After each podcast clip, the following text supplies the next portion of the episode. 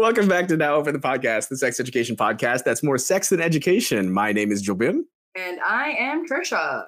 This week, we're talking about gender roles and the Filipino family.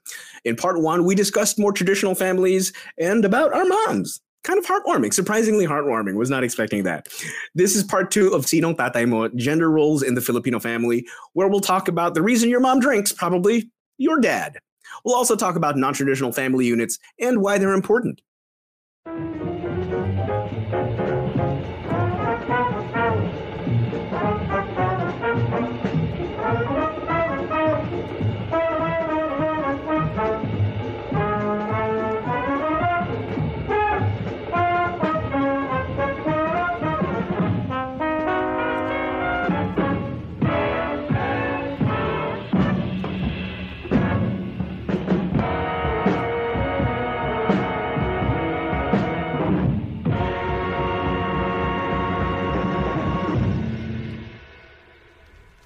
This podcast deals with themes, languages, and situations that may not be suitable for young audiences.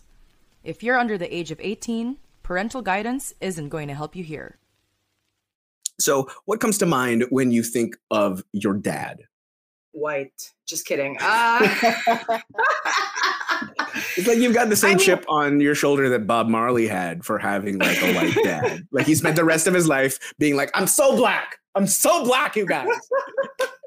I definitely insist on my Filipino ness when I'm in any, yeah. any other country. And you best believe if I ever go to the United States, unless my safety depends on it, I'm just gonna be like, I'm Filipino. Do not mistake me for a uh, for the Caucasians.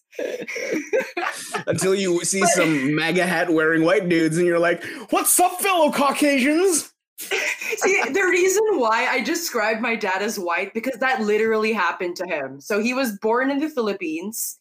He, he's actually half Filipino. Uh, born in the Philippines, first language was not English. It was a Filipino language. He went to the States in college. So this was mm-hmm. around mm-hmm. like the mid 60s. And he got invited to the KKK. Your dad yeah. got invited to the KKK? He got invited to the KKK and he had to like just politely decline. okay, not just what was what was their criteria for hiring at that time? You look vaguely Caucasian? Yeah, like they were just looking for people who were super white, like just so white that they look like they could potentially be uh, a sympathizer. I guess. I mean, like it's not it's not far uh, it's not it's not far fetched to think that the KKK would uh, recruit based on looks. Also, you know, so much of their beliefs are already based on that anyway. exactly. It's a, a lot of them are very surface level about it. Mm-hmm, mm-hmm, mm-hmm. And like, wasn't there wasn't there an entire movie about how a black guy pretended to be part of the KKK? yes, there was Black Klansman. I think. Yeah. Our producer says something cool. Imagine if he joined the KKK and destroyed it from within. you fools! I'm Filipino. That's the movie we want. We don't want to watch Black Klansman. We want to watch Black Katipunero. I mean, it's extra funny because it's also the people, KKK. Yeah, so anyway, that's why I describe my dad as white, but like he's also very progressive. Um, his mm-hmm. time in the states in the middle of the '60s was eye-opening to him. He was very you know, um, pro LGBTQ even in the 60s. He was already very anti establishment. He taught me how to question authority. Uh, this was all from his time there. So I would say, like, my dad was, like, I guess just white, a very white guy. okay. Um, I uh, let's see if we can fit um, your dad into one of the four Filipino archetypes as listed by Allen Tan in 1994. Okay, let's see All if right. we can we can put your dad in one of these holes. The number one is the dilettante. His he treats his child very much like a pet, and this is my dad. He enjoys the company of his child, but at his own convenience. If things get stressful, he can always withdraw from the scene. Fuck right off. Suffering from a sense of alienation and at the same time feel a high need for affiliation, the dilettante's father's sense of alienation limits his involvement in parenting, while his need for affiliation is what propels him to want to be liked by his children. And it is a want, it is this desire to be liked by your kids, uh, but at the same time, not wanting to open up to your kids that creates a very surface level relationship of joy. Uh, and he seeks the love of his children, but is also unable to immerse himself fully into the whirl of parenthood. He's still very much his own person, his own individual, and being a father is just like one of the things he does, right? On the side. Um, yeah, on the side. It's kind of like In having a pet. off hours. Yeah. Yeah. You only mind your pet when you come home. And even then, when your pet's like sick or dying. Otherwise, they're just like there. uh, two, determinative. Okay, so we had dilettante and now we have determinative. Uh, his child represents a project. From pet, we move on to project. Uh, high on the need to achieve, the child, in fact, may represent an opportunity for vicarious achievement or perhaps a chance to rectify some personal failure. Uh, these are usually like stage dads, uh, dads of athletes, Oh God, athlete dads. Athlete dads are the worst. Also, I think maybe dads in certain industries like law, medicine, who oh, want yeah, their children yeah. to follow in their footsteps and continue their legacy.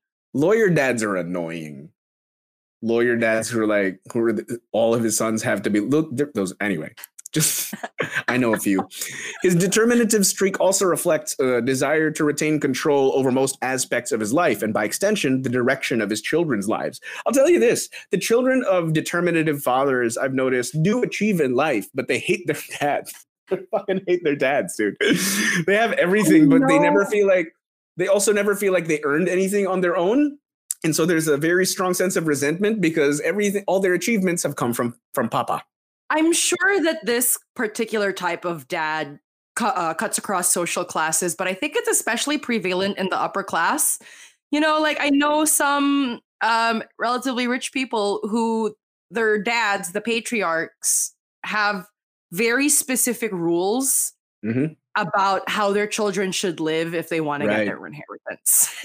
it's sort of like because I have been so successful in my life I know better. They have the, they have that in their back pocket to be like, yeah, you should listen to me. Of course you should listen to me. Look at how freaking rich I am. Look at your lifestyle, dude. Yeah. There's only one path to success, and it is this one. Yeah, and it is this one. It's tried and true. Uh, a third is procreator. This man, uh, his role as a father is that of a provider. Okay. So most fathers certainly see the role of provider as a major one, but to the procreator, it can often be seen uh, be the only one that he sees right? He is the income, he is the food, he is the money, he is the roof. Having sired a child, he has intense, uh, he has interest in seeing the child mature and continue the genetic linkage through future generations. Depending on this, uh, depending on his means and generosity, this can mean anything from the bare essentials to a good education. So this kind of dad is basically the person who's like, my role is to make sure you become a proper human being. my role is to see oversee your growth. Your growth or your maybe not necessarily growth because I can see how this could be your needs. There you go. The, yeah, your needs, your needs are met. Okay, so um, I think the difference between this one and the the first one, the dilettante, doesn't really focus on needs, more of wants. And the determinative parent doesn't really focus on what the child needs, but what they think the child needs.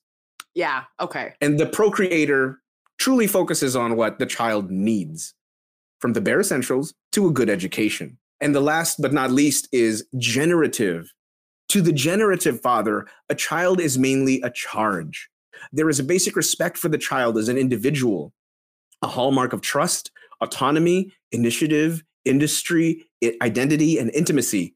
Basic trust is a crucial component in the formation of a generative father. He must be able to trust the wisdom of nature and natural processes, the wisdom of the child. The child is seen first and foremost as a responsibility to nurture and care for in terms of what is best for the child. So just just looking at it at a glance, I'm starting to think that generative is the best kind of dad. Yeah, I think that maybe an argument can be made for a provider being like a sort of neutrally bare minimum type. Uh, I'm sorry, a procreator type of dad is like the yeah. kind of bare minimum, but generative is the kind of dad you'd want to aspire to be. Yes, yes. But it's hard. Again, uh, it it seems easy to let you know your kid take the reins, but you've also seen this approach to child rearing go the opposite way. It's so easy to let your kid go off the rails, right? And you end up turning into one of the other kinds of parents because you're trying to overcorrect. So it's it's a it's a difficult balance to strike. So Trisha, to answer our episode's question, sinong tatay mo? I would say that my dad was probably more generative. I mean, obviously, depending on the day and sometimes time period, you're not a single kind of dad, right? there were times when he was determinative yeah. or tried to be at least. But I think overall, as a whole, 95% of the time, he was a very supportive dad, kind of like tried to build up my self confidence. Like, mm-hmm. and you know how in The Witcher 3, you can have a bad dad Geralt ending? Because mm-hmm. you try to, to control your child's life too much. Right. I think my dad tried to have a good dad Geralt ending where he raised me in such a way that I could survive on my own and not have to depend on him to make my decisions. So right. yeah, I guess my dad isn't white. He's just a generative Filipino father. I think my dad is like 90% dilettante and maybe 10% procreator. We knew there was no other way. We knew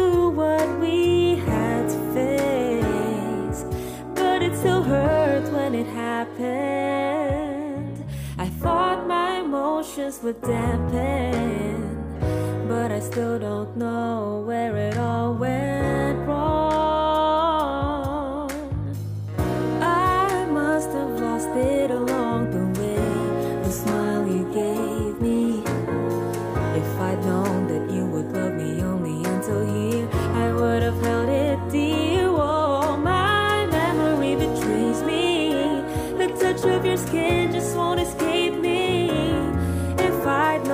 you'd be gone, I wouldn't have held on. Maybe this would be easier, but oh,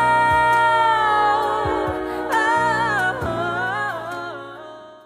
That was How Can I Forget by Erin Lee. After the release of her debut EP Paper Flowers, singer songwriter Erin Lee has never let her style of vocal harmony and instrumentation keep her within the confines of a single genre using her creativity and versatility as a self taught producer to branch out into the OPM scene even further. She is one of the faces that make up two of her other side projects, namely acoustic duo CJ and Aaron and Lily Stars Records indie folk duo Lily on the River. You can stream her music now on Spotify. If you're an artist who wants to be featured on the show, we'd be honored. Send your clips to nowopenph at gmail.com. That cam. you got the ph in there this time, though. Yeah. I got the PH. That's that's why I got distracted with the dat cam.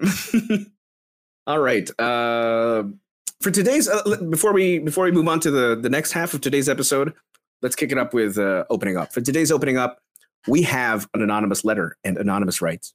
I am the kind of person who is perceived by most people who is strong or that or that one who would rather be independent in life. However, when I am in some kind of relationship, I find it hard to balance my reputation per se and handling the relationship because, damn it, made me become a real softy at the same time. I want to stick with the knowledge of who I am. I think it is a pride thing. Is that a bad thing? Unfortunately, as a result, none of the relationships lasted or even made official.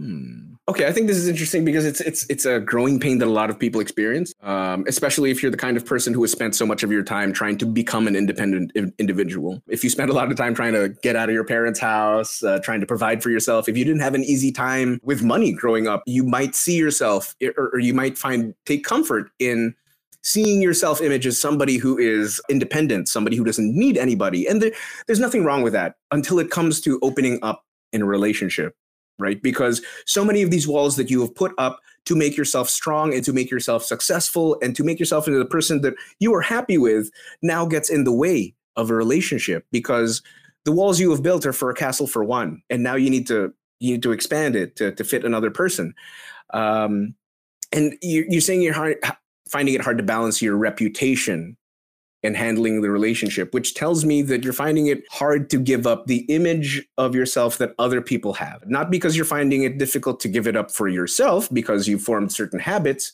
but because you like that people see you as an independent person. You like the fact that people see you as a go getter who is responsible for their own destiny. Um, and until you change that to be, you know, I want my friends or I want the people who I care about to see me as somebody who can be vulnerable and who can open up then you're going to have a hard time opening up in relationships. It is only a bad thing if it gets in the way of getting you what you want. And it seems to me like you want to be in a relationship. So you might want to practice opening up and being vulnerable because as great as it is that you have uh, have all the confidence and have found success being uh, an independent person, there's also something to be said for letting people in. What about you, Trisha? I think what's interesting to me in this particular letter is that the issue is in reconciling the letter writer's own image of their self as a right. strong person yes. and the soft kind of person that they become when they're in love or when they're dating somebody new. Mm-hmm. And I think it's very, well, I don't want to use the word normal because what's normal anyway? Right. But I think it's pretty common for people to become softies when they're in love or when they're yes. dating someone. It doesn't matter how strong you think you are because you're starting to care for someone else. You're naturally going to be a little quote unquote softer because you care for someone. But being strong and being soft with somebody you're in a relationship with, that's not mutually exclusive. In fact, I think the fact that you're an incredibly independent and self reliant, self sustaining kind of person, that is a really good sign that you can care for others because an empty cup cannot provide. So the fact that you can mm-hmm. provide for yourself perfectly well means that you probably have the energy and the space to care for others. So look at it as a strength that because you're a fully realized person that you can support others. I also think that, you know, opening up yourself uh, yourself up to other people makes you stronger because it takes strength to be vulnerable. Yes, and strength in numbers because mm. one person should not and cannot handle everything. There you that go. That is impossible. Thank you for sending us that letter. If you'd like to send us your anonymous questions or confessions, you can submit through our opening up form. And now, back to the discussion. If you like what you hear and you want to support your beloved sexual delinquents, you can send us money, like the whores we are. For less than the price of one cup of a bougie coffee per month, you can keep your favorite sex podcast up and running for many episodes to come. It comes with a lot of goodies like extra content, special shoutouts, and exclusive access to a VIP customer channel on Discord. You can even suggest an episode. It helps us out a lot, and we really appreciate it. You can donate now at ko-fi.com slash nowopenph. That's ko-fi.com slash nowopenph. And now, back to the show. We've talked about sort of more traditional families. We've talked about our moms and our dads because that's what you and I have. But really, what consists of a family? What makes a family? If you ask Vin Diesel, it's just a bunch of cars and a few zany adventures. That's what makes a family. If you ask a 20 something, it's the people that they hang out with like six days a week. right? Uh, there, there are different points in time where family means different things to different people. So non traditional families are everywhere non-traditional families are becoming more common in the Philippines, and we see this in same-sex parents with children. Do you know anybody who was raised by same-sex parents? Raised by no, but I currently Has. know a couple of same-sex parents. Okay, cool. Um, single parent families, I see that happening a lot. That's extremely common. Mm-hmm um, adoptive families. But you know, the, the, what's different now is the stigma around being a single parent is changing also. Whereas before it was frowned upon, maybe half a decade ago, even 20 years ago, super super frowned upon. Now we see single parents as being strong. Now we see single parents as being heroes, especially if they're doing a good job. Adoptive families also. Actually, I also want to say about single parent families is that recently, because of COVID, a lot of people have also recently become single parents. Yes. So, you know, we're also seeing an increase in non traditional setups because of wide scale grief. Oh, sorry yeah. for that suddenly COVID depressing is taking term. a lot of parents. Yeah. Um, couples with no children, that is also becoming increasingly common. A lot of my friends are deciding to go childless. Thank you very much.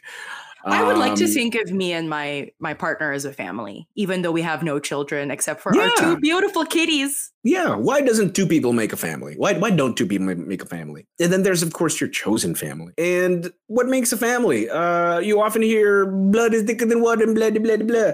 Uh, your friends are going to let you down, but family, family is forever. And I just don't find any of these adages to be true, right? I think family are the people you choose to keep in your life that, for better or for worse, make you you, right? And it's yeah. your, it's that choice that you make whether or not you decide to keep those people in your life. I think that's what makes people family. Because here's the the, mo- the weirdest thing is that Filipinos are super familial, but they'll also talk the most shit about their family. You know what I mean? Like there's no more toxic pit of snakes with regards to your family's reputation than your own freaking family. So the idea of what a family is is more malleable now than it ever has been. What do you want your family to look like, Trisha? Well, by virtue of being a queer person, I think my family already is going to look nothing like the traditional Filipino family in the sense that we both have vaginas and cats everywhere uh, and no mm-hmm. children. Mm-hmm. Not just because I we can't have any together, but because I don't want any. I think my family is going to be ever changing. I, I can see that, you know, people dropping in and out depending on when, because I just want my family to be open. I want it I want it to be people that support and love each other. I want it to be people who talk instead of relying on gender roles and gender expectations to determine who does what in a relationship. And I, yeah, I just want it to be open as hell in every definition of the word. Uh, one of the many lessons that I've learned from having a kid is that expectations they mean nothing. Expectations you you can start there. It's a good starting point, but it has zero bearing on life laughs at your plans. Life laughs haughtily at your plans. Uh, so I I don't want my family to look like anything. I just want my family to be happy. I want them to be good people, right? I'm not, I'm not imposing any expectations on what I want it to be anymore. I'm just trying to play play it by ear, and I'm trying to be a what was that generative dad. I'm just gonna be a, try to be as generative a dad as I can be now that I've learned what that is and what I have to do to be one. Yeah, and like we talk about non-traditional families because when we talk about gender roles, a lot of these gender roles are already expected when you're in a heterosexual relationship mm-hmm. the dad provides the mom is more caring right. um, the dad's more authoritarian the mom is more progressive like all these expectations and even the fact that there's only like four ways to be a dad like right you know, like archetypal ways. For, for, archetypal ways, like because men naturally fall into four categories, or fathers tend to fall into these categories, rather than being open to all the possibilities. I mean, like, mm-hmm. let, don't be open to some of those archetypes, but but more like you know the, the idea of like being open to yeah what roles you can play and not having those expectations set in stone because families are ever changing. One mm-hmm. day you might be a traditional family, and the next day you might not be because of circumstances beyond your control. Mm-hmm. And you know, if you have a non-traditional family, or even if you have a traditional family setup, it's completely up to you to decide what kind of gender roles you want in your family through open communication. Don't expect, don't assume, talk about it. It's interesting because what is the, what is the place of you know so-called gender roles in a world where families are becoming increasingly non-traditional. You know, we just mentioned same-sex parents, single-parent mm-hmm. families, adoptive families, couples with no children, chosen family. These are family dynamics that do not fall under traditional gender roles. So, I mean, how important is it to still have traditional gender roles now? I think the really whole point of gender roles or why it even existed is because, yeah, people naturally fall into certain roles depending on what society tells them that they're allowed to do. At first, it started off as like a biological situation, like, oh, women are the ones who get pregnant. Therefore, they have to be the ones to care for the child because it's necessary.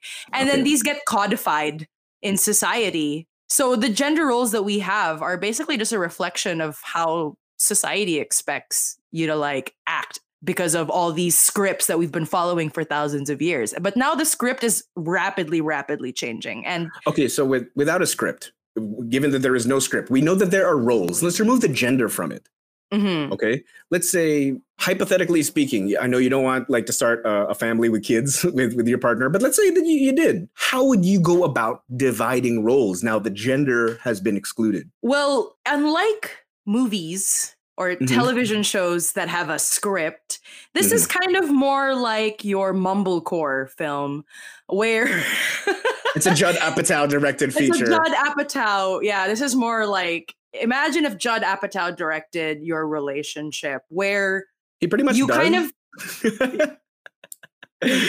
I'm living the plot of Knocked Up right Congratulations, you are a leading man. Uh, Thank you. I'm Seth Rogen. not a bad person to be. But yeah, basically, the idea is that even though you have an outline, you know, there are financial responsibilities, there are caretaking responsibilities, maybe you'll get a house, education, things like that. There's an outline but it's up to you to decide who takes on which speaking parts who does which actions etc so it's it's improv. It's a collaboration. It's not decided on by some other person who wrote the script for you. It's your own and it's tough like in the same way that writing your own movie script is tough it's really tough to write your own script for your relationships and create your own gender roles. It's extra work. And i think that's why a lot of people fall into gender roles because they don't have to talk about it. They don't right. have to have that uncomfortable conversation about there's a template. Yeah like no more fighting about who does the dishes because you do it because you have a vagina. There's there's no conversations anymore. You can just fall into it naturally. But you have to kill you, all the cockroaches by virtue of the fact that you have a penis. Like I hate that.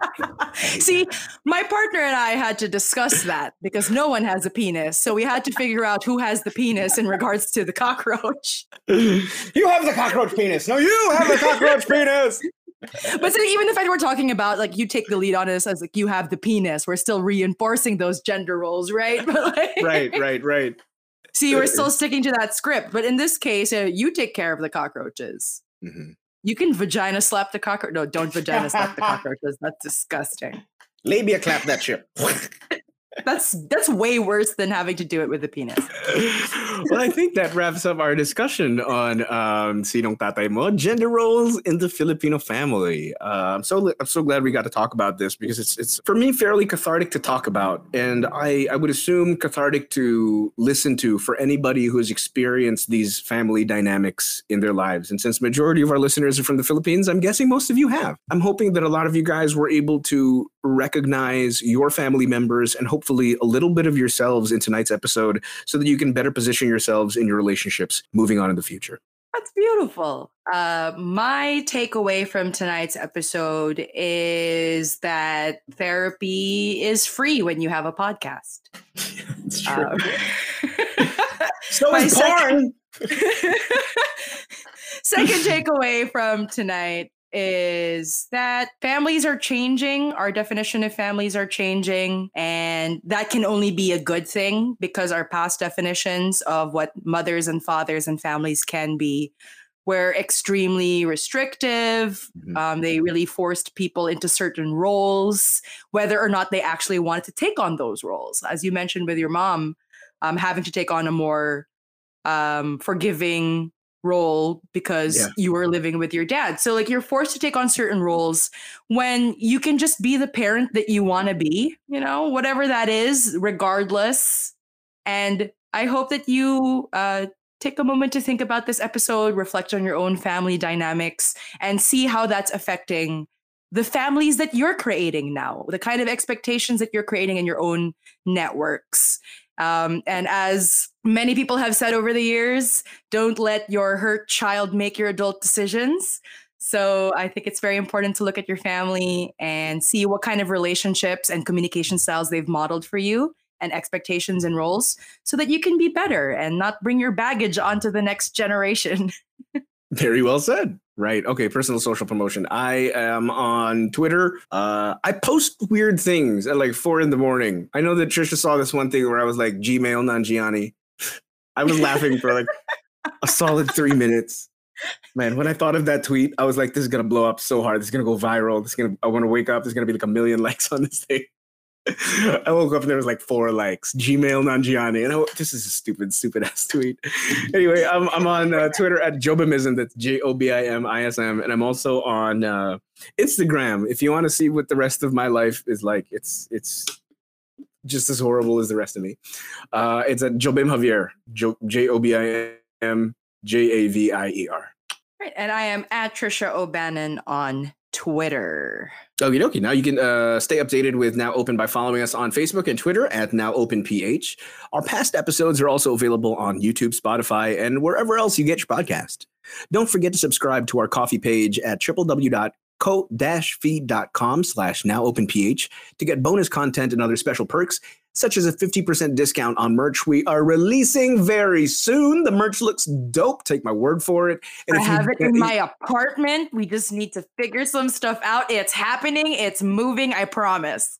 they look amazing. If you'd like to keep the conversation going, we'll be migrating over to Now Open's uh, Gather Town after the end of the show.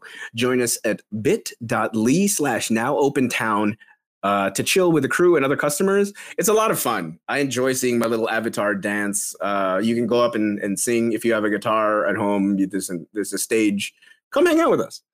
Next episode, next week, the history of mistresses and mastresses featuring one of our all-time favorite guests, Sab Schnabel. Uh, see you when we next open.